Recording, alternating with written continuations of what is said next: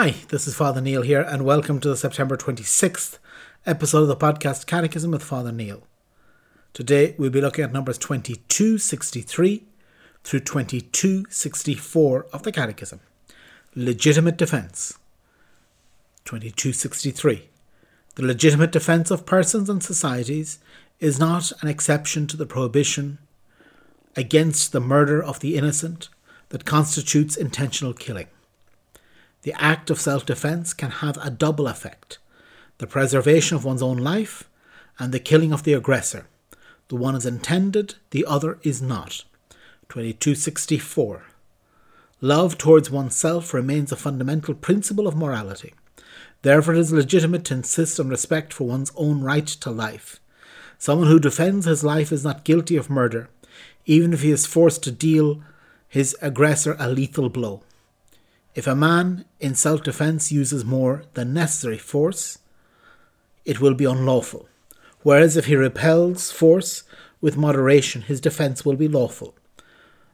Nor is it necessary for salvation that a man omit the act of moderate self defence to avoid killing the other man, since one is bound to take more care of one's own life than of another's.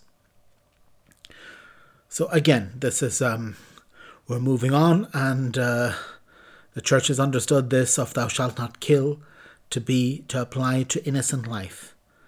That it's extremely unfortunate, but and also extremely rare, but occasionally for self-defense, somebody will have to uh, do harm to those who are who is an aggressor.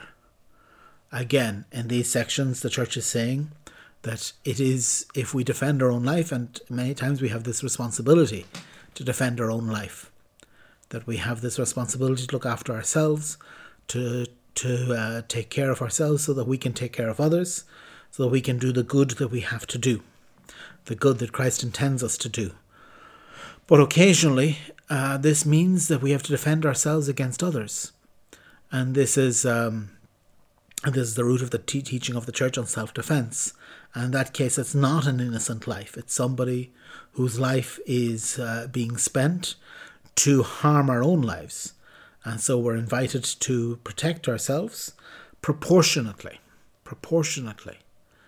You know, it's again, it's only if you have no other choice.